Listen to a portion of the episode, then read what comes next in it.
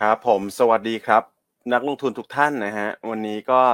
วันที่ 5 เมษายน 2566 นะครับก็ขอยินดีต้อนรับเข้าสู่รายการเวลดีไซน์บายยูนต้านะครับตลาดหุ้นไทยเมื่อวานนี้เนี่ยก็ต้องเรียกว่าวอลุ่มค่อนข้างเบาบางนะครับจากการเข้าสู่ช่วงวันหยุดด้วยนะครับพรุ่งนี้เราก็จะหยุดกันแล้วส่วนตัวของตลาดหุ้นต่างประเทศเนี่ยก็มีหยุดกันเยอะนะครับ แต่อย่างไรก็ตามนะครับวันนี้เรามีประเด็นมาแชร์กันอีกแล้วนะครับ ประเด็นหนาแน่นเช่นเดิม เช่นเคยนะครับ แล้วเดี๋ยววันนี้พี่อั้นมีมุมมองอะไร ในเรื่องของตัวดอลลาร์นะครับแล้วก็หลาย ๆ ประเด็นภาคการจ้างงานสหรัฐเนี่ยเดี๋ยววันนี้เรามาแชร์กลยุทธ์การลงทุนกันต่อเนื่องเลยนะครับโอเคนะครับเพื่อไม่ให้เป็นการเสียเวลานะครับ เดี๋ยวขออนุญาตไปทักทายทางพี่อั้นก่อนเลยแล้วกันนะครับ วันนี้คุณนัดมาแทนพี่อ้วนหนึ่งวันนะฮะคุณอ้วนดาไปเที่ยวต่างประเทศเรียบร้อยนะครับต่างประเทศหรือต่างจังหวัดครับพี่อั้นครับ ต่างจังหวัดฮะ คุณแม่ต่างจังหวัดนะฮะ โอเคนะครับ นี่เขาขับรถอยู่ฟังอยู่แล้วบ่าคุณไปบอกเขาไปต่างประเทศเดี๋ยวเขารีบสะดุ้งเข้าเลยมาแก้นะฮะตัวนะฮะอ่าครับแต่คุณบอกเขาไปต่างประเทศเดี๋ยวภรรยาเขางงนะว่าเอ้าตกลงคุณอ้วนไปประเทศไหนเนี่ยเออนะฮะเดี๋ยวมีปากเสียงกันในรถนะครับ อันนี้แซวเล่นนะครับพี่อ้วนครับอะก็สวัสดีครับทักผมทายทุกท่านนะวันนี้บรรยากาศก็อาจจะสบายๆนะใใช่ครัฮะเพราะว่าเป็นช่วงคาบเกี่ยววันหยุด แต่วันเนี้ยอันก็มีหลาย ๆ เรื่องอืมอยากจะมาแชร์ให้ฟังนะเพราะว่าเราเริ่มเห็นจุดเปลี่ยนที่สำคัญมากขึ้นแล้วในเรื่องของครับค่าเงินดอลลาร์นะรวมทั้งใช่ครับตัวทองคำเนี่ยเมื่อวานนี้ขึ้นค่อนข้างเด่น เราก็จะมาอืมเล่าเรื่องของทองคำกับดอลลาร์เป็นพิเศษหน่อยในวันนี้นะครับเพราะมีครับหผมลาย ๆ เรื่องที่ไม่อยากให้ทุกคนพลาดและนำไปใช้ต่อยอดในการลงทุนนะครับใช่เลยครับอ่าส่วนเอเชียเช้านี้ก็คงแกว่งเป็น sideway to sideway down นะครับเพราะวันนี้ฮ่องกงก็หยุดละ ครับผมนะครับอะส่วนประเด็นอื่นๆ เมื่อคืนนี้เป็นเรื่องของตัวเลขแรงงานสหรัฐเนอะที่เริ่มเห็นสัญญาณชะลอตัวลงมากๆมากขึ้นละ ใช่ครับนะครับอืมเพราะฉะนั้นวันนี้พลาดไม่ได้เลยเซนะกเตอร์ละนะครับครับวันนี้อันผมว่ามันมีหลายเรื่องที่เราสามารถหยิบยกมาคุยกันได้นะครับ แล้วก็วันนี้ก็เลยเชิญผู้เชี่ยวชาญนะเรื่องกองทุนมา อีกครั้งหนึ่งนะนะฮะก็เดี๋ยวคุณนัทจะเข้ามาวันพุธกับวันศุกร์ครับนะครับ คุณนัทเข้ามาก็โอเคแซ่บเช่นเคยครับย่านเตรียมของเตรียมเขาเรียกว่าเกร็ดสาระให้นักลงทุนตลอดเลยนะครับอะเดี๋ยวขออนุญาตสลับไปทักทักทายให้คุณนัททักทายบ้างครับผมครับสวัสดีพี่อั้นสวัสดีคุณแม็กซ์นะครับ แล้วก็สวัสดีท่านผู้ชมทุกท่านนะครับ ผมก็วันนี้เริ่มเริ่มเข้ามากันละนะครับ ใครเข้ามาแล้วก็ฝากทักทายกันเข้ามาด้วยนะครับ ผมจะได้ทราบว่ามีใครเข้ามา รับชมกันบ้างแล้วนะครับ เมื่อวานนี้เนี่ยกลายเป็นว่าตลาดกลับมา ดูแบดนิวกลายเป็นแบดนิวอีกแล้วหรือเปล่าครับพี่อั้นคือพอตัวของ Job Opening รายงานออกมากลายเป็นตลาดสหรัฐเองเนี่ยพลิกหน้ากลับปรับตัวลง แต่ว่ามีสินทรัพย์ตัวหนึ่งที่ปรับตัวขึ้นเด่นมากๆเลยนะครับผมพี่อันคุณแม็กคือตัวของราคาทองคำที่ชูดทะลุ 2,000 เหรียญขึ้นไปได้อีกครั้งหนึ่งแล้วนะครับอ่าใช่ครับใช่ครับ โอ้โหทะลุอย่างสวยงามเลยครับย่านสองร้อยยี่สิบเออสองพันยี่สิบ และตอนนี้นะครับในฝั่งของเหรียญต่อออนซ์นะฮะทองคำนี่สวยงามเลยครับ ใช่ครับ ด้วยภาวะตลาดที่มันไม่ค่อยแน่นอนเนอะช่วงนี้ก็เลยทำให้คนเอาเงินไปหลบใน safe haven นะใช่ครับนะครับ ซึ่งปีเนี้ยเราแนะนำกันมาตลอดนะเรื่องของทองคำนะจริงๆ call มาตั้งแต่ปลายปีที่แล้วแล้วว่าปีเนี้ยทองคำเป็นหนึ่งในสินทรัพย์ที่ควรจะมีไว้ในพอร์ตนะครับ เพื่อที่จะช่วยปกป้อง พอร์ตลงทุนของท่านนะครับเพราะว่าเทรนด์ปีนี้เนี่ยมันเห็นชัดๆเลยเรื่องดอลลาร์จะอ่อน เรื่องของความเสี่ยงเรื่อง recession เรื่องของดอกเบี้ยกำลังจะผ่านจุด peak นะครับฉะนั้นทองคำเนี่ยมันล้วนได้ปัจจัยเอื้อหนุนเข้ามา นอกจากนั้นตอนนี้ในเรื่องของปัจจัยการเมืองระหว่างประเทศที่เริ่มมีน้ำหนักมากขึ้น อาจจะส่งผลให้ดอลลาร์เสื่อมค่าเร็วกว่าคาดการณ์ก็เลยทำให้นักลงทุนไม่มั่นใจฮะว่าการถือ asset ในรูปสกุลเงินดอลลาร์เนี่ยก็อาจจะมีความเสี่ยงที่ค่าเงินจะถดถอย นั้นทองคำเลยเป็นตัวเลือกที่กลับมาเด่น รวมทั้งก่อนหน้าเนี่ย ปีนี้บิตคอยน์ขึ้นมาเยอะนะอันเชื่อว่าตอนนี้ใช่บิตคอยน์กับทองคำจะกลับมาเล่นใน story นี้ในทิศทางเดียวกันบิตคอยน์บิตคอยน์แป๊บๆจะสามหมื่นแล้วคุณนัทนะครับ นี่มีเรามีผู้ชาญผู้เชี่ยวชาญทางคริปโตด้วยครับย่านวันนี้นะครับบิตคอยน์นี่มามาเงียบๆเลยนะครับ พี่ใช่พี่อันคุณแม็กครับคือครับผมเนี่ยตอน ตอนลงไปหมื่นหกเนี่ยเราจะเห็นบทวิเคราะห์ออกมาเต็มเลยนะครับ ว่าจะไปหมื่นสองหมื่นสี่หรือมีแม้กระทั่งไปถึงแปดพันนะครับแต่สุดท้ายแล้วเนี่ยพอมีเรื่องของการเพิ่มเฟด balance sheet ออกมาเนี่ยก็ทำให้ราคาของคริปโตเคอเรนซีพุ่งขึ้นมาค่อนข้างเร็ว แล้วก็ค่อนข้างแรง ซึ่งก็เป็นอีกหนึ่งสินทรัพย์ละกันสำหรับคนที่รับความเสี่ยงได้สูงนะครับ ผมต้องย้ำก่อนว่ารับความเสี่ยงได้สูงก็สามารถเข้าไปลงทุนไว้บ้างก็ก็ได้เหมือนกันครับผมอ่า นะครับนะครับคุณนัทนี่โเขาไปคอคริปโตเลยครับพี่อันนะฮะคอไปคอยนะตอนนี้นะครับ อืม ก็ต้องเรียกว่ามีการชิฟความสนใจแหละนะครับ จากตัวของ C f i ใช่ไหมคุณนัทนะครับ CeFi ครับผมเป็น centralized หรือว่าตัวของ Fiat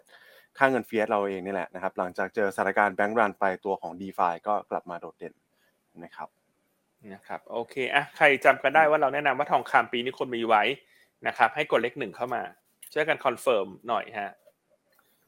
ใช่ครับอันนี้ใครจำได้ว่าพี่อันแนะนำตั้งแต่ราคาเท่าไหร่นี่เดี๋ยวให้รางวัลเป็นพิเศษใช่ไหมครับพี่อันใช่ครับ ให้รางวัลเป็นพิเศษนะ ให้เบอร์โทรศัพท์คุณนัทเอาไว้ปรึกษาส่วนตัว โอ้โห นี่เดี๋ยวนักลงทุนไปย้อนดูรายการกันใหญ่เลยนะฮะกลัวว่าได้ไปจะไม่มีใครโทรมาสิครับ โทรมาหรือว่าโทรมาขอเบอร์พี่อั้นอย่างเดียวเลยได้เหมือนกันนะฮะถ้าโทรมาแล้วขอเบอร์พี่อั้นเดี๋ยวผมมอบส่งต่อให้ ครับอะยังไงฝากไลค์ฝากแชร์รายการเช้านี้ด้วยนะ บรรยากาศวันหยุดแต่ก็อย่าพลาดที่จะติดตามข่าวสารการลงทุนจากหยวนต้าในทุก ๆ วันนะครับ ใช่ครับ ครับ โอเคอะไปที่ภาพตลาดหุ้นไทยเมื่อวานดีกว่า เมื่อวานนี้ดูเหมือนเป็นวันที่ตลาดค่อนข้างเงียบเหงาถูกไหมครับอ่าตลาดแกว่งยังไงฮะเมื่อวานนี้มันมีอะไรเด่น มันมีอะไรด้อยบ้างฮะเมื่อวานนี้คุณแม็กคุณนัทครับอะเดี๋ยวผมเริ่มก่อนแล้วกัน นะครับตลาดหุ้นไทยเมื่อวานนี้เนี่ยจริงๆแล้วก็ต้องถือว่าเป็นการย่อตัวลงจากวอลุ่มที่เบาบางเป็นหลักนี่แหละนะครับถามว่ามีประเด็นข่าวลบอะไรที่น่ากังวลไหมตอนนี้ผมคิดว่ายังนะครับยังไม่มีข่าวลบอะไรเข้ามาในตลาดหุ้นไทยหรือว่าตลาดหุ้นต่างประเทศมากนัก ในการเคลื่อนไหวของเมื่อวานนี้นะครับแต่อย่างอย่างหนึ่งที่อาจจะเริ่มดีแล้วครับพี่อันคุณนัทครับคือตัวของเดลต้าที่เราเห็นราคาเริ่มนิ่งนะครับเริ่มนิ่งไม่ได้เคลื่อนไหวในทิศทางบวกหรือลบมากแล้ว นะครับส่วนการปรับตัวลดลงเนี่ยก็เป็นการปรับตัวลงลดลงในลักษณะ across the board เป็นหลักนะครับแล้วก็จะมีบางกลุ่มที่ปรับตัวลดลงเยอะหน่อยนะครับเช่นตัวของปิโตรเคมีนะครับตัวของ tourism แล้วก็ตัวของ commerce นะครับส่วนกลุ่มที่ยิงยืนได้แข่งกับตลาดเนี่ยก็จะเป็นกลุ่มของ transport นะครับ transport เดี๋ยววันนี้มีพี่นักลงทุนท่านหนึ่งถามเข้ามาเรื่องการประมูลรถไฟฟ้าเดี๋ยวก็จะมาเล่าให้ฟังกันด้วยนะครับเพราะเมื่อวานนี้ก็มีประชุมตัวของ BEM กับ CK นะครับแล้วก็กลุ่ม property นี่ต้องเรียกว่า เข้าสู่ช่วง XD กันบ้างแล้วนะครับหลาย ๆ ตัวเนี่ยก็มี XD ไว้ตั้งแต่เดือน3แล้วนะครับแต่เดือน 4 เดือน 5 ก็ยังมีหลงเหลือกันอยู่นะครับแล้วปันผลก็ค่อนข้างสวยด้วยนะครับอ่าโอเคฮะคุณนัท fund flow เป็นยังไงดีครับเมื่อวานนี้ ครับผม fund flow นะครับเมื่อวานนี้ต่างชาติขายสุทธิออกมา 1,400 ล้านนะครับผมสถาบันในประเทศขายออกมา 550 ล้านนะครับขณะที่ prop trade กับนักลงทุนรายย่อยเนี่ยเป็นผู้ซื้อสุทธิ 400 ล้านและ 1,500 ล้านตามลำดับนะครับผมแล้วก็มีท่านผู้ชมเหมือนพิมพ์เข้ามาคอมเมนต์เข้ามานะครับผมว่าต่างชาติซื้อวันขายวันนะครับผมผมมองว่า ถ้าเราจะคาดหวังฟันฟลอต่างชาติให้เข้ามาชัดเจนเนี่ยผมคิดว่าอาจจะต้องรอทราบผลการเลือกตั้งก่อนนะครับผมแล้วก็ถ้าหากว่ามีการจัดตั้งรัฐบาลได้เร็วเนี่ยหรือผลการเลือกตั้งออกมาแลนด์สไลด์ฝั่งใดฝั่งหนึ่งฝั่งไหนก็ได้นะครับผมครับตัวของนักลงทุนต่างชาติเองเนี่ยก็น่าจะกลับเข้ามาซื้อสุทธิในตลาดหุ้นไทยอย่างมีนัยสำคัญนะครับ ดังนั้นระหว่างนี้เองเนี่ยเราอาจจะคาดหวังได้แค่ตัวของเม็ดเงินของสถาบันในประเทศเป็นหลักก่อนนะครับผมครับ อืมอ่าก็ซื้อวันขายวันก็ถือว่าดีแล้วนะครับ ผมว่าครับตอนนี้นะฮะถ้าเราไปดูภาพเดือนเดือนที่ผ่านมานี่คือขายรัวๆเลย ขายติดต่อกันคือยี่สิบสามสิบวันได้ใช่ไหมคุณนัทใช่ใช่ครับ ผมตอนนั้นขายต่อเนื่องกันจนแบบ โอ้ยเมื่อไหร่จะหยุดขายนะครับ ใช่โอฮะเคครับส่วนผมของฟันโฟในภูมิภาคนะครับผมเมื่อวานนี้ตัวของตลาดหุ้น ไต้หวันหยุดทำการนะครับผมส่วนของประเทศอื่นๆเนี่ยส่วนใหญ่แล้วก็จะเป็น net outflow นะครับผมหรือเป็นฝั่งขายเป็นหลักโดยเกาหลีเนี่ยโดนขายเยอะสุดนะครับประมาณสัก 300 ล้านเหตุผลหลักๆ อาจจะเป็นเรื่องของการที่ปีนี้เองเนี่ยต่างชาติมีการนำเม็ดเงินเข้าไปลงทุนในตัวของเกาหลีใต้ค่อนข้างเยอะอยู่แล้วนะครับจะเห็นว่าปีนี้เองเนี่ย5,353 ล้านเหรียญ 53 ล้านเหรียญนะครับผมเด่นมาเลยสำหรับเกาหลีใต้ เช่นเดียวกันกับไต้หวันนะครับที่มีเม็ดเงินเข้ามาประมาณสัก 8,000 ล้านเหรียญขณะที่ประเทศอื่นๆ อย่างอินโดฟิลิปปินส์เวียดนามรวมถึงไทยเองเนี่ยซื้อเล็กน้อยหรือว่าเป็นขายซะส่วนใหญ่นะครับครับส่วนของตลาดอื่นๆนะครับเมื่อวานนี้ตัวของ SET50 Index Future ก่อนนะครับต่างชาติมีฐานะเป็น short สุทธิ 7,000 ล้านนะครับผมแล้วก็ตัวของตราสารหนี้เองเนี่ยก็ขายสุทธิออกมาเช่นเดียวกัน 3,300 ล้าน อ่านะครับเจ็ดพันเจ็ดพันสัญญาใช่ไหมคุณนัทอะ7,000เจ็ดพันสัญญาครับครับผมก็ถือว่าไม่ได้หนาแน่นมากนะ เมื่อวานนี้วอลุ่มก็เบาบางนะครับ ในส่วนของตลาดฟิวเจอร์ก็เช่นเดียวกันนะฮะครับโอเคตอนนี้นะครับตอนนี้ถ้าเห็นครับหลัผกมพันนี่ก็คือนิดหน่อยแล้วเนาะคุณแม็กคือก่อนหน้าใช่นี้ครับเราเห็นหลักหมื่นกันมาตลอดนะครับ ถูกต้องครับผมโอเค SBL Nvidia ครับคุณนัทเป็นยังไงบ้างฮะครับผมก็ไปเร็วๆนะครับ เราจะเห็น XBL เนี่ยออกมาในตัวของกลุ่มพลังงานบ้างแล้วนะครับ หลังจากที่ปรับตัวขึ้นมาค่อนข้างเร็วนำโดยตัวของปตทปตทสพขีดอาบ้านปูนะครับ อันนี้เป็นกลุ่มพลังงานหมดเลยนะครับ แล้วก็อีก 2 อันดับเป็นตัวของ CPO แล้วก็ KBank นะครับ ยอดสุทธิเลยเนี่ยขยับขึ้นมาเล็กน้อยนะครับ เป็น 4,900 ล้านบาท จากวันก่อนหน้าเนี่ยที่ประมาณสัก 4,800 ล้านบาทครับ ครับผม ต่อด้วย NVDR นะครับผมเมื่อวานนี้ซื้อสุทธิต่อเนื่องเป็นวันที่ 3 นะครับราวๆสัก 340 ล้านบาทนะฮะจากวันก่อนหน้าเนี่ยที่ซื้อสุทธิประมาณสัก 2,000 กว่าล้านนะครับโดยฝั่งซื้อสุทธิหลักๆ เลยเนี่ยนำโดยตัวของ BDMs นะครับ KBank คาราบาวซิลิแล้วก็ BH นะครับฝั่งขายเนี่ยเป็นตัวของปตทสพเดลต้า SCB IVL และ JMart ครับครับ ตารางนี้น่าสนใจนะครับพี่อันตัวของ Top NVDR เนี่ย โรงพยาบาลติดเนี่ยโอ้โหสองตัวใหญ่เลยนะครับ ทั้ง BDMs ทั้งตัวของ BH ด้วยนะครับ เหมือนตอนนี้คนเริ่มหมุนเงินเข้าสู่หุ้น defensive แล้วไหมครับพี่อันใช่ครับ ด้วยบรรยากาศการลงทุนในสัปดาห์นี้เนี่ยที่คาบเกี่ยววันหยุดเยอะนะครับ ก็เลยทำให้กลุ่ม defensive เนี่ยเมื่อวานนี้ขยับขึ้นมาได้ค่อนข้างดีนะกลุ่ม defensive ที่น่าสนใจเนี่ยเราคิดว่ามีกลุ่มโรงพยาบาล กลุ่มของสื่อสาร และกลุ่มโรงไฟฟ้าที่เป็น conventional ที่ PE ไม่แพง แล้วก็ dividend yield ดีเนี่ย หุ้นเหล่านี้น่าจะ perform ได้ดีจนถึงช่วงสัปดาห์หน้าเลยครับผมนะ BDMs เนี่ยเป็นตัวเด่นในกลุ่มของนักอ่าวิเคราะห์ของเราพี่โจนะเพราะว่าคาดว่างบไตรมาสหนึ่งเนี่ยน่าจะออกมาสวยนะครับข้อแตกต่างคือเนื่องจากเขาไม่ได้พึ่งพิงเรื่องของ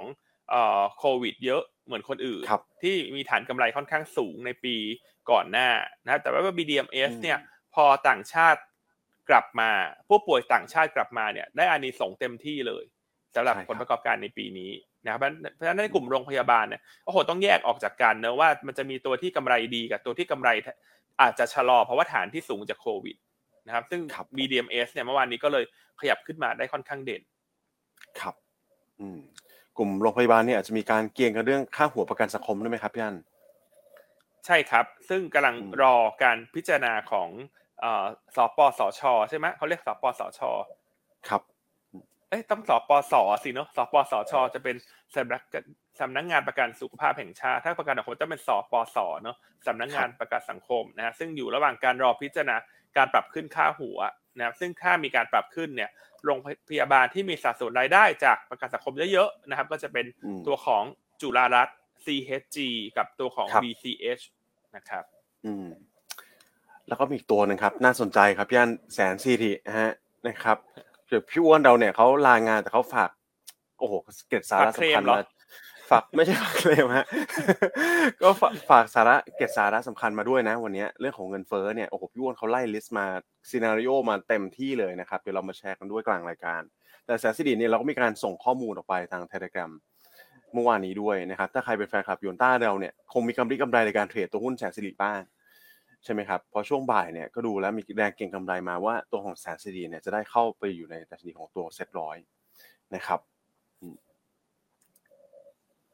โอเคนะครับ อันนี้ก็เป็นการ recap ตลาดหุ้นไทยนะครับ เมื่อวานนี้เดี๋ยวเราก็จะไปดูตลาดหุ้นต่างประเทศกันบ้างนะครับตลาดหุ้นต่างประเทศจริงๆแล้วเมื่อวานเนี้ย Euro Stoxx นี่คือถือว่าเงียบเลยครับพี่อันเคลื่อนไหวนี่แฟลตเลยนะครับ สีเหลืองเกือบจะเป๊ะๆเลย ไม่ได้มีประเด็นอะไรบวกหรือลบเข้ามา มากมายนักนะครับ แต่ฝั่งของสหรัฐนี่ก็คงจะหนีไม่พ้นการรายงานตัวเลขภาคการจ้างงานใช่ไหมครับเมื่อวานนี้นะครับมีตัวของน้ำจิ้มรายงานออกมาแล้วนะครับ ตัว JOLTS Report หรือว่าตำแหน่งงานว่างเปิดใหม่นะครับ เมื่อวานนี้ออกมาแทบจะอินไลน์แล้วกันต้องเรียกว่าอินไลน์ก็ได้นะครับ เพราะออกมาอยู่ที่ 9.9 ล้านตำแหน่งนะครับตลาดคาดสักประมาณ 10 นิดๆ นะครับ ก็ดูแล้วแต่ว่าถ้าไอ้ถามว่า 9.9 ล้านเนี่ยมันมันมันเป็นยังไงนะครับ ก็คือเป็นการที่ลดลดลงมาต่ำกว่า 10 ล้าน ครั้งแรกตั้งแต่เดือนนู่นเลยครับ พฤษภา 64 นะครับ เกือบเกือบจะ 2 ปีละนะเพราะฉะนั้นเนี่ยเราดูแล้วนะครับ เราเห็นการ layoff ภาคการจ้างเอ่อในในส่วนของการจ้างงานในฝั่งกลุ่ม tech กลุ่ม commerce นะครับ ตอนนี้เราเริ่มเห็นสะท้อนเข้ามาในภาคของการผลิตเมื่อวานนี้ที่เราแชร์กันไปนะครับ แล้วตอนนี้เนี่ยเราเราลองเจาะดูแล้วกันว่าภาคเอ่อ ของ service นะครับจะมีการชะลอไหมก็คงจะเห็นรายละเอียดในวันศุกร์นี้นะครับก็ภาพที่เราดูเห็นกันชัดๆเลยตอนนี้นะครับ อย่างที่คุณนัทกับพี่อาเล่าไปเนี่ยตลาดเริ่มพลิกแล้วนะครับ ผมคิดว่าครั้งนี้อาจจะเป็นครั้งสุดท้ายแล้วนะ shift จากตัวของเอ่อ inflation fear นะครับมาสู่ recession fear แล้วนะครับอย่างที่เมื่อวานนี้คุณเมสเตอร์ก็ออกมาแถลงด้วยใช่ไหมคุณนัทนะครับคุณเมสเตอร์นี่ต้องบอกว่าเป็นตัวเต็งที่ตลาดจับตาดู คนต้นๆของเฟดเหมือนกันนะ นะครับ ครับแต่คุณนัทใช่แชร์เนี่ยคุณเมสเตอร์พูดว่าอะไรบ้างครับเมื่อวานนี้ครับ ครับ ผมก็เมื่อวานนี้เนี่ย ตัวอ่าคุณเมสเตอร์เองเนี่ยก็ออกมาส่งสัญญาณเหมือนกับเริ่มเห็นแล้วนะครับ ผมว่าตัวของเศรษฐกิจเนี่ยเริ่มชะลอตัวลงมาบ้างละนะครับ ซึ่งตรงนี้เองเนี่ยก็จะทำให้ตัวของเงินเฟ้อเองเนี่ยจะกลับเข้าสู่เป้าหมายระยะยาวของเฟดนะครับ ที่เขาตั้งไว้ว่าให้เงินเฟ้ออยู่ที่ระดับประมาณสัก 2%ซึ่งอันเนี้ยเป็นปัจจัยที่น่าติดตามมากๆนะครับผมครับเพราะว่าอันเนี้ยมันลิงก์ไปกับตัวของการตัดสินใจการขึ้นดอกเบี้ยของเฟดในครั้งนี้ หรือนะครับต่อให้ขึ้นเนี่ยผมเชื่อว่าส่งสัญญาณมาแน่ครับคุณแม็กครับว่าตัวอัตราดอกเบี้ยเองเนี่ยคงต้องพอละ คงอัตราดอกเบี้ยไว้ละไม่ขึ้นละอืมนะครับและเมื่อถึงสัญญาณตรงนั้นเนี่ยผมมองว่าเดี๋ยวตลาดเนี่ยอาจจะมองว่าอุ๊ยแบบนี้เนี่ยจะต้องมามีเอ่อ stock rally กันอีกครั้งหนึ่งหรือเปล่านะครับ ผมก็เป็นปัจจัยอืมที่น่าติดตามเช่นเดียวกันครับ ใช่ครับ และอีกปัจจัยหนึ่งนะครับ อันนี้ก็สอบถามความเห็นพี่อั้นแล้วกันเพราะคุณเมสเตอร์เขาบอกมาชี้เหมือนคุณเจอโรมพาวเวลก่อนหน้านี้เลยนะครับ บอกเฟดยังไม่มีการพิจารณาในการที่จะปรับลดดอกเบี้ยในปีนี้นะครับแล้วตลาดเนี่ยครับพี่อั้นตอนนี้ Fed Fund Future เหมือน fight the Fed อยู่หรือเปล่าครับใช่ครับ ก็เมื่อวานนี้หลังจากตัวเลขภาคแรงงานออกมาชะลอตัวลงเนี่ยคือตัว job opening นะครับที่ใช่อครับอกมาต่ำกว่า 10 ล้านคนเนี่ยเลยทำให้ตอนเนี้ยอืมน้ำหนักที่จะคงอัตราดอกเบี้ยในการประชุมวันที่ 3 พฤษภาคมกลับมาแซงหน้า โอกาสที่จะขึ้น 0.25เปอร์เซ็นต์ใช่คครัรับบอันคิดว่าตัวเลขคงจะชัดเจนมากขึ้นเรื่อยๆนะครับหลังจากผ่านเอ่อสัปดาห์หน้าไปนะนะครับเพราะว่ามีอีก 2 ตัวเลขสำคัญที่จะรอรายงานอยู่ คือวันศุกร์นี้เรื่องของตัวเลขจ้างงานนอกภาคเกษตรนะครับ ตลาดคาดครับเพิ่มขึ้น 2.4 แสนคนนะฮะแล้วก็สัปดาห์หน้าเนี่ยคือเงินเฟ้อสหรัฐอืมนะครับใช่ครับเพราะฉะนั้นทิศทางมันจะชัดเจนมากขึ้น แต่ว่าโดยส่วนตัวนะคิดว่ารอบนี้เนี่ย เฟดน่าจะคงอัตราดอกเบี้ยครับนะครับ โอกาสอ่าน่าจะเริ่มเห็นมากขึ้นละนะครับ แล้วการที่ตำแหน่งงานว่างเปิดใหม่เมื่อวานนี้ที่ออกมาเนี่ยมันเริ่มส่งสัญญาณละนะครับ ว่าก่อนหน้าเนี่ยตลาดแรงงานร้อนแรงเกินไป ตอนนี้มันเริ่มเห็นสัญญาณที่มันเริ่มพักตัวละ และอะไรครัก็บตามที่มันเกี่ยวข้องกับเรื่องของเศรษฐกิจเนี่ย เวลามันผ่านผ่านมันมานะ มันจะมาเรื่อยๆ คือก่อนหน้าเนี่ย อยากให้มาก็ไม่มา ถูกไหมครับอยากให้แรงงานพักตัวก็ไม่พักสักที แต่เดี๋ยวพอมาเนี่ย ทีนี้จะพักพักพักไปเรื่อยๆเลยเพราะตัวเลขเศรษฐกิจเวลาเกิดขึ้นเนี่ยมันมันใช้เวลาเพราะแล้วพอมันครับเกิดขึ้นแล้วเนี่ยมันก็จะลากยาวในระดับหนึ่งดังนั้นโดยส่วนตัวใช่ฮะเชื่อว่าภาคแรงงานสหรัฐเนี่ยกำลังจะเข้าสู่สัญญาณชะลอตัวละ ครับผม นะครับมันก็อารมณ์เหมือนเงินเฟ้อฮะก่อนหน้าที่คนก็มองว่าเออเงินเฟ้อมันพีคไปแล้ว แต่ทำไมมันลงช้า อย่างที่เราพูดคุยกันเสมอว่า ก็ใจเย็นๆนิดนึงถูกไหมครับ มันไม่ได้มีแบบว่าไม้กายสิทธิ์นะเสกเวทมนต์ให้มันลงได้ถูกไหมครับใช่ครับแต่เดี๋ยวพอออืมมันลงเนี่ยมันก็จะลงเรื่อยๆครับทีนี้ตลาดก็จะเปลี่ยนธีมเปลี่ยนสตอรี่ในการเล่นนะคครัรับบผมซึ่งตัวเลขภาคแรงงานเมื่อวานนี้ที่ออกมาชะลอตัวลงเนี่ย ก็เป็นประเด็น ปัจจัยที่ช่วยหนุนทองคำให้ขึ้นมาได้เด่นด้วยเช่นกัน ใช่ครับนะครับอืมโอเคนะฮะอะส่วนคืนนี้มีคุณบุราชใช่ไหมฮะคุณแม็กใช่ครับคืนนี้คุณบุลาดมานะครับ อันนี้ก็เป็นผมคิดว่าโดยรวมโทนการในการพูดเนี่ยอาจจะคล้ายๆกับที่เขาแถลงมาช่วงต้นสัปดาห์แหละนะครับ ในเรื่องของ o p e ปที่มีการปรับลดกำลังการผลิตมากกว่าตลาดคาดนะครับแล้วคงเป็นงานที่ท้าทายสำหรับเฟดอยู่ แต่ตอนนี้เนี่ย ก็คงต้องดูแล้วล่ะครับพี่อันอย่างที่พี่อันบอกเฟดฟันฟิวเจอร์นะครับให้น้ำหนักกับการคงอัตราดอกเบี้ย แต่คุณบุลาดบอกว่า อันนี้คุณบุลาดเขายอมรับออกมาเลยนะ ว่าล่าสุดเนี่ยนะครับที่เขาโหวตเขาโหวตดอกเบี้ยอยู่ที่ระดับ 5.5 ถึง 5.75 นะครับซึ่งสูงกว่าระดับปัจจุบันสักประมาณ3นอตได้นะครับก็ต้องดูว่าโทนเนี่ยเป็นยังไงนะครับมีหลายแรงต้านต้านกันไปต้านกันมานะครับในส่วนของโอกาสเกิดความเสี่ยง recession แล้วก็ตัวของเงินเฟ้อนะครับ แต่ตอนนี้ก็โอ้โหดอกเบี้ยขึ้นมาแต่ห้าเปอร์เซ็นขนาดนี้นะครับอย่างที่พี่อันบอกไปเลย เราเริ่มเห็นสัญญาณแบบกระทบต่อเศรษฐกิจชัด ๆ เลยเนี่ย คือส่วนของแบงก์ใช่ไหมครับ แล้วแบงก์ก็ถือว่าเป็นประเด็นเมื่อวานนี้ด้วยครับพี่อันคุณนัทครับตัวของ KBW Index หรือว่าตัวที่แท็กตัวของกลุ่มธนาคารในสหรัฐเนี่ย ปรับตัวครับลดลงมาเฉลี่ยสักประมาณ2%นะครับครับอืมเมื่อวานต้องบอกว่ากลุ่มแบงก์ของสหรัฐเนี่ย ปรับตัวลงจากความเห็นของคุณเจมี่ไดมอนด์นะใช่ครับ ใช่ไหมครับ นี่เลยนะฮะอ่าเขาเขาพูดอะไรฮะคุณแม็กครับก็คุณเจมี่ไดมอนด์นี่ออกมาเหมือนทุบเหมือนทุบหุ้นแบงก์เลยนะครับพี่อันคุณนัทนะครับเพราะบอกครับว่าผลกระทบจากตัวของแบงก์รันคริสที่เราเจอกันมาเนี่ยนะครับคงลากคงมีผลกระทบระยะยาวนะครับระยะยาวเป็นยังไงก็ผมคิดว่าส่วนใหญ่จะเป็นเชิงจิตวิทยาเป็นหลักด้วยนะครับเช่นแบงก์เนี่ยอาจจะไม่กล้าปล่อยกู้ ไม่กล้าปล่อยสินเชื่อที่แบบในลักษณะ อาจจะไม่ได้ง่ายมาก แต่ว่าในลักษณะเดิมเนี่ยนะครับคงมีความตึงตัวมากขึ้นนะครับอย่างที่สองเลยคือสภาพคล่องแบงก์ก็ต้องหันมาให้ความสนใจกันมากขึ้นนะครับในการเมนเทนตัวของเรโชต่างๆ นานานะครับที่ต้อง met requirement นะครับของตัวที่เราแชร์กันไปเนี่ยเบเซลสามหรืออะไรก็ตามแต่เนี่ยนะครับก็จะปล่อยสินเชื่ออัตราการเติบโตของสินเชื่อเนี่ยอาจจะเป็นไปได้ช้ากว่าที่คาดการนะครับเพราะฉะนั้นคุณเจมี่ไดมอนด์ก็ออกมาบอกเลยครับย่านว่า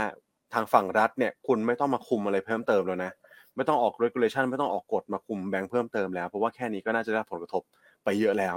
นะครับ แต่อันนี้ก็เป็นฝั่งของ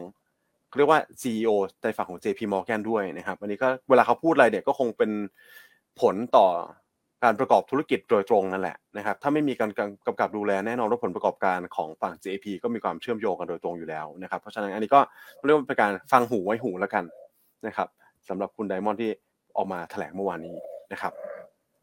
ใช่ครับ แต่อันว่าส่วนหนึ่งเนี่ยบรรยากาศโดยรวมเมื่อวานนี้ตลาดหุ้นทั่วโลกมันอ่อนอยู่แล้วล่ะเพราะมันวันหยุดเยอะด้วยนะครับครับแล้วเรื่องตอนเนี้ยคนนอกจากจะมาให้น้ำหนักกับภาคแรงงานสหรัฐนะครับ ก็มาให้น้ำหนักกับปัจจัยการเมืองมากขึ้นด้วย ใช่ครับนะครับอืมคือเมื่อวานนี้เขาคงลุ้นเลยฮะว่าพรรคการเมืองไทยใครจะได้เบอร์อะไร ก็เลยทำให้อืมมูลค่าการซื้อขายมันเบาบางลง เกี่ยวไหมฮะคุณนัท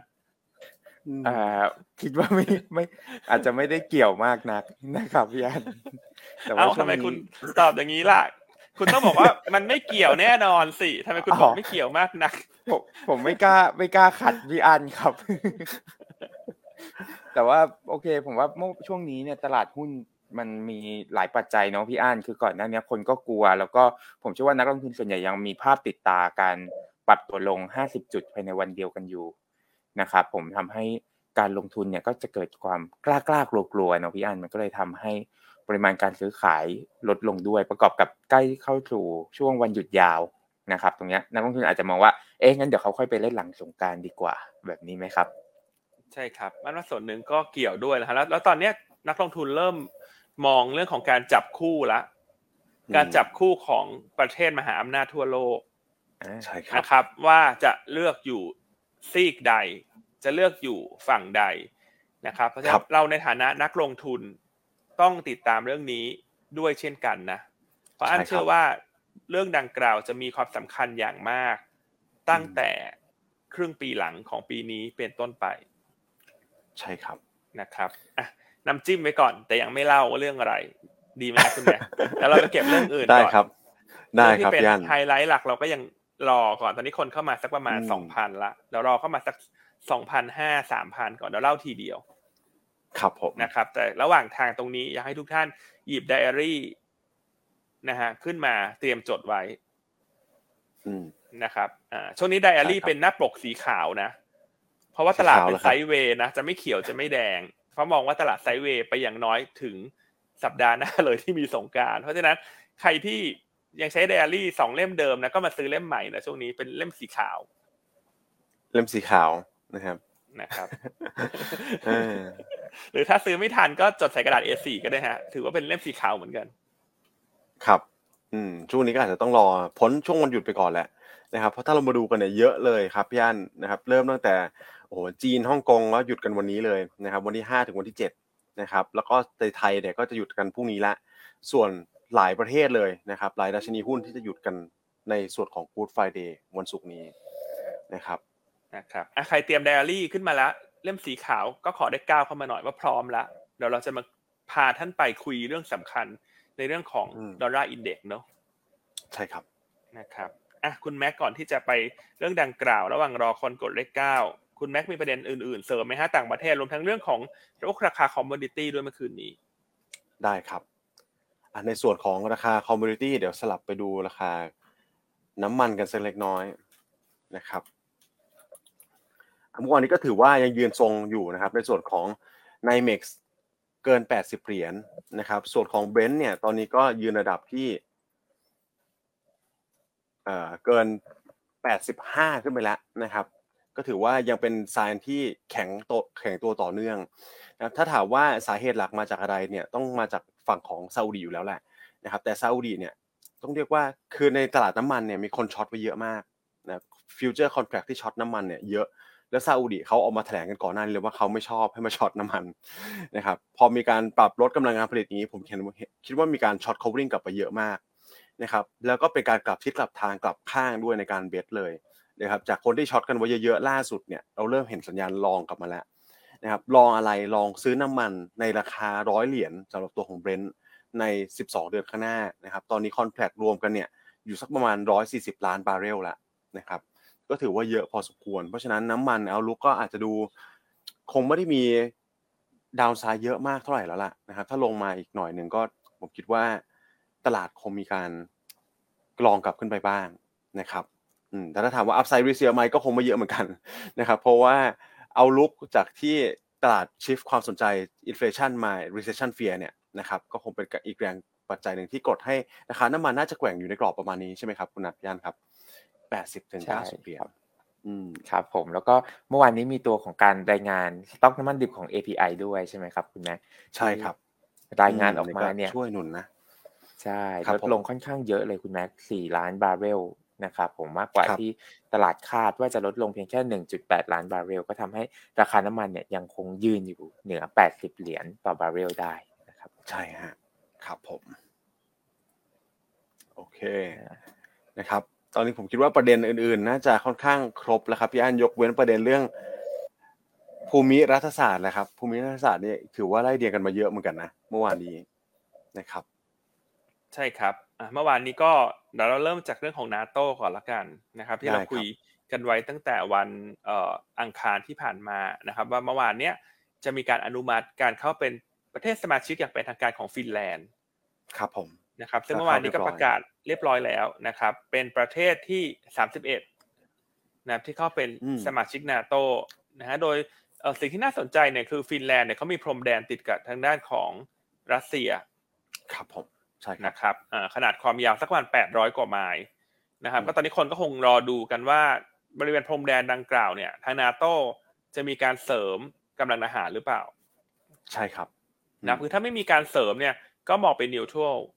แต่ถ้าครับมองแต่ถ้ามีการเสริมกำลังทหาร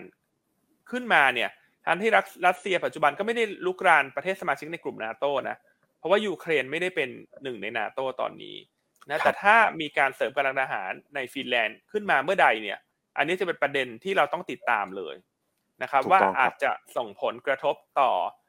ความเสี่ยงที่เอ่อการกระทบกระทั่งกันระหว่างรัสเซียกับยูเครนนะอาจจะขยายวงไปเป็นสงครามผ่านสื่อกับนาโตอืม ถูกต้องนะครับ คือต้องเรียนก่อนว่าเราไม่ได้คาดว่ามันจะเกิดการยิง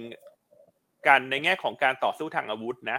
แต่แน่นอนสงครามผ่านสื่อนี่แหละ รวมทั้ง ข่าวต่างๆเนอะเช่นรัสเซียจะไปติดอาวุธติดนิวเคลียร์ในเบลารุสเนี่ยสิ่งเหล่านี้ล้วนเป็นลบกับตลาดทุนถ้ามันเกิดขึ้น ใช่ครับนะครับเพราะฉะนั้นต้องติดตามแล้วว่าหลังจากฟินแลนด์เข้านาโตเนี่ยจะเป็นอย่างไรต่อ และสวีเดนที่ยังอยู่ระหว่างการรออนุมัติจะได้เข้าหรือเปล่านะครับใช่ครับคือถ้ายิ่งสวีเดนได้เข้าเนี่ย ยิ่งจะเป็นตัวกระตุ้นปัจจัยลบเชิงสื่อนะ เพราะล่าสุดเนี่ยฟินแลนด์ที่เข้านาโตเนี่ยทางรัสเซียก็ออกมาบอกแล้วว่าอันนี้เป็นการคุกคามนะ เป็นการคุกคามความปลอดภัยของรัสเซีย จากครับประเทศสมาชิกนาโตที่มีจำนวนมากขึ้น ครับผมนะคใช่รับครับเอ่อเพราะฉะนั้นก็ต้องติดตามละสองเรื่องที่หนึ่งคือจะเสริมกำลังทหารหรือเปล่า อันที่สองสวีเดนจะได้เข้าไหมนะซึ่งล่าสุดเมื่อวานเนี้ย คุณพี่คุณพี่บ่างช่างยูเนี่ย ก็คือสหรัฐอเมริกานะคุณพี่ครับบ่างเนี่ย ออกมาบอกแล้วว่าใให้นาโต้รีบอนุมัติให้สวีเดน อืมใช่นะครับฮะเอ่อเพื่อที่จะเอ่อเสริมความปลอดภัยให้กับประเทศในกลุ่มยุโรปครับ คืออเมริกานี่ก็น่ารักเนอะเป็นห่วงความปลอดภัยคนอื่นเขาไปทั่วตลอดนะคุณ อืม เป็นห่วงจริงหรือเปล่าไม่ทราบเหมือนกันนะครับพี่อันหรือว่าเป็นเกมการเมืองนะฮะ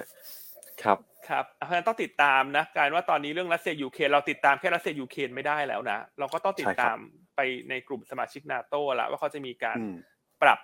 อะไรหรือเปล่า ครับผมนะครับอันนี้ก็เป็นใช่ครับขั้วหนึ่งที่แบ่งออกชัดเจนละ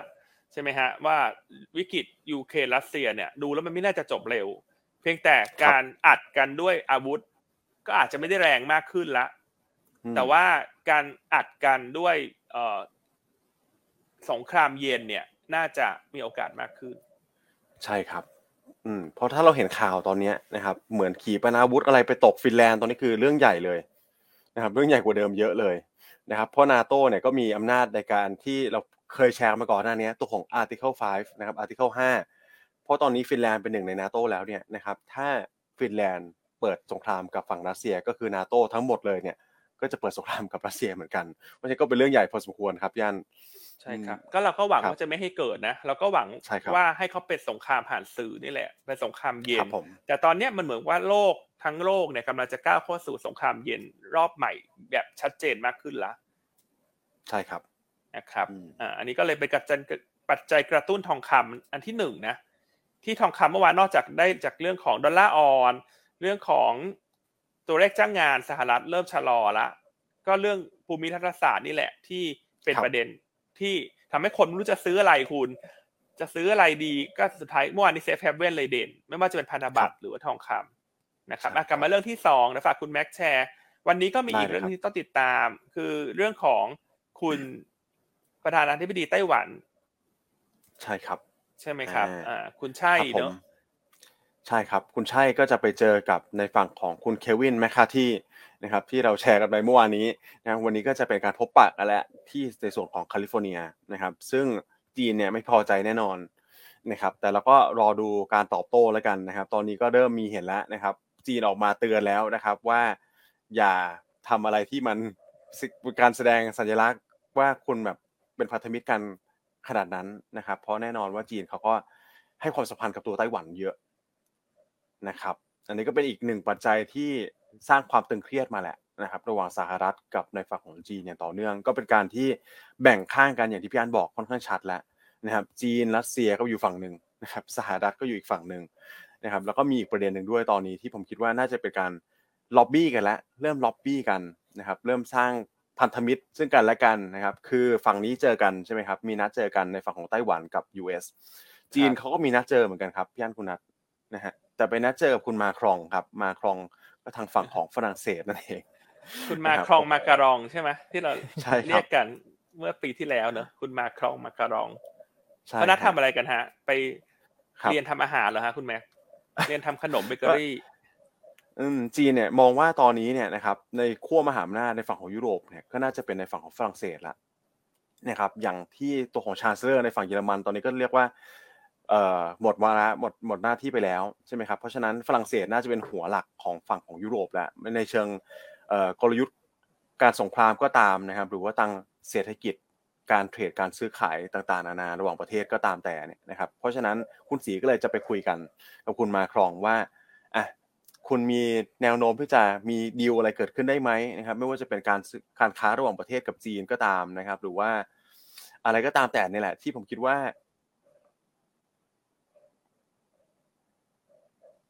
นะครับไม่ให้ในฝั่งของยูโรโซนเนี่ยไป support ในฝั่งของสหรัฐนะครับครับอืมก็เป็นการที่ปัจจัยที่ต้องติดตามกันโหนี่ก็คือมีการอัปเดตกันต่อเนื่องเลยครับพี่อันฝั่งนู้นเคลื่อนไหวฝั่งนี้ก็ตอบโต้ตามทันควันเหมือนกันนะครับ ใช่ครับ ก็กลายเป็นว่าเรื่องของภูมิรัฐศาสตร์เนี่ยกลายเป็นประเด็นที่มันค่อยๆมีน้ำหนักมากขึ้นนะ ดูเหมือนว่ามันจะเป็นเรื่องเล็กๆเล็กๆแต่ถ้าเรามาผสมผสมกันจะเห็นได้ว่าน้ำหนักมัน เริ่มต่อจิ๊กซอว์เห็นชัดมากขึ้นนะอันนี้คือความรู้สึกของอันนะเออมันเริ่มเห็นจิ๊กซอว์แล้วจริงๆเราพูดกันมาสักระยะแล้วนะว่าโลกมันปีนี้มันจะแบ่งออกไปสองฝั่ง เรื่องของมหาอำนาจแต่ละฝั่งจะมีการต่อสู้กันเนอะไม่ว่าจะเป็นเชิงเศรษฐกิจนะฮะเชิงของสงครามผ่านสื่อหรือว่าว่าเป็นสงครามเย็นก็ตามนะครับแต่พอมีข่าวไต้หวันกับข่าวนาโต้เข้ามาเนี่ยมันก็เลยกระตุ้นขึ้นมารวมทั้งที่เมื่อสักครู่คุณแม็กบอกว่าจีนก็เหมือนจะไปทำสัมพันธภาพกับยุโรปให้ดียิ่งขึ้น ใช่ครับอืมใช่ไหมครับ ซึ่งทั้งหมดทั้งปวงเนี่ย ตอนนี้อันเชื่อว่าทั่วโลกกำลังจับตาดูอยู่นะครับ เรื่องของค่าเงินดอลลาร์นะครับ ว่าถ้าปรากฏการณ์ต่าง ๆ ที่มันเกิดขึ้นมาทำให้เอ่อมหาอำนาจฝั่งเอเชียมีดุลยภาพที่ที่ดีขึ้นก็คือจีน อาจจะส่งผลในค่าเงินดอลลาร์มีความต้องการที่ลดลง ใช่ครับ ถูกไหมครับอันนี้เราเห็นข่าวอืมมาตลอดนะ ตั้งแต่ ซาอุดีอาระเบียเนี่ยตกลงนะทำสัญญาซื้อขายน้ำมันเป็นรูปเงินหยวนที่เราคุยกันไปแล้ว ครับถูกไหมครับอืมอันนี้คือเรื่องที่หนึ่งเรื่องที่สองโอเปกพาสลดกำลังการผลิตน้ำมันเนี่ย อันนี้ก็ต้องบอกว่าเป็นการไม่เออเขาเรียกว่าอะไรฮะแตกแถวแล้วกัน เป็นการแตกแถวนะ จากเดิมที่คนดูเหมือนจะมองว่าซาอุดีอาระเบียเนี่ยเป็นลูกไล่ของสหรัฐ ครับ นะครับคือชี้ซ้ายก็ซ้ายชี้ขวาก็ขวา แต่การที่โอเปกพลัสรอบเนี้ยทำเซอร์ไพรส์ตลาดด้วยการลดกำลังการผลิตน้ำมันเนี่ยมันสะท้อนให้เห็นแล้วนะ ว่าซาอุดีอาระเบียเนี่ยเริ่มที่จะโอนเอียงออกห่างจากสหรัฐ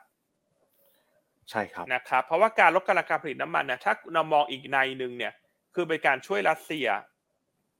อืมนะครับเพราะรัสเซียเป็นประเทศที่พึ่งพิงน้ำมันเยอะถ้าสงครามจะลากยาว รัสเซียจำเป็นต้องมีรายได้จากการขายน้ำมัน